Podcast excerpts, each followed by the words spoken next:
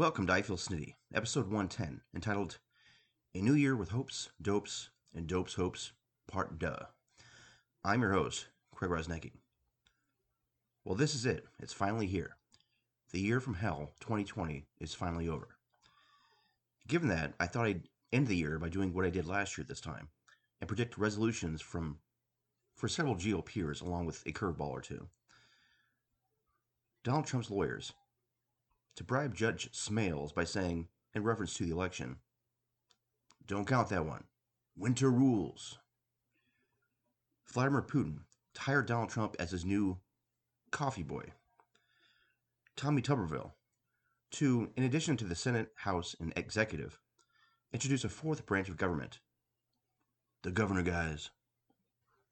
Ted Cruz to change his last name to Sunken Cruise Ship, so he can become even more widely disliked. Rand Paul to have his name added to Pepto-Bismol commercials due to him being a major pain in the ass. Donald Trump Junior to shed a few pounds by only snorting lines of Diet Coke.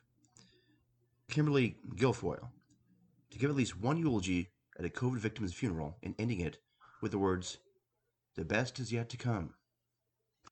Marco Rubio to find and post a Bible verse which says, "Again, I tell you, it's easier for someone who is rich to go through the eye of a needle than for a camel to enter the kingdom of God."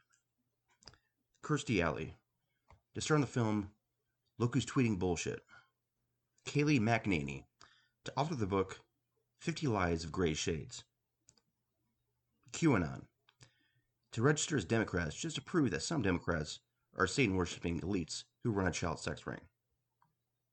Doctor Fauci to become even more proactive on fighting COVID by starting an ad campaign where he always closes with,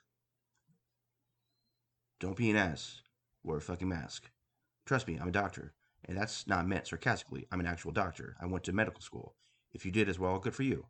You know what I'm talking about. If you don't, if you didn't, S T F U, bigly." Mitch McConnell to start the trend, resting Mitch face. Doctor Burks to make scarves sexy again. Check that. To make scarves sexy. Donald Trump to spend the rest of his Russian money on Monopoly get out of jail free cards to keep him out of prison because, you know, he's a genius businessman. Parlor to only censor the correct spelling of the word parlor. Anti-maskers to drink stolen moonshine while driving a golf cart down the interstate without a seatbelt, naked, because freedom. Operation Warp Speed to dim expectations by renaming itself Operation Rush Hour Speed. Every country not named Saudi Arabia, China, North Korea, or Russia build a big beautiful wall to keep Donald Trump out and make him pay for it.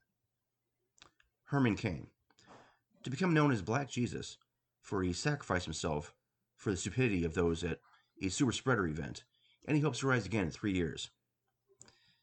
And that's it for today's episode. I'll see you again next week. Until then, you check me out on Podbean, Twitter, Amazon, and Blogger. This has been I Feel Snitty with Craig Rozniecki. Take care, and Happy New Year.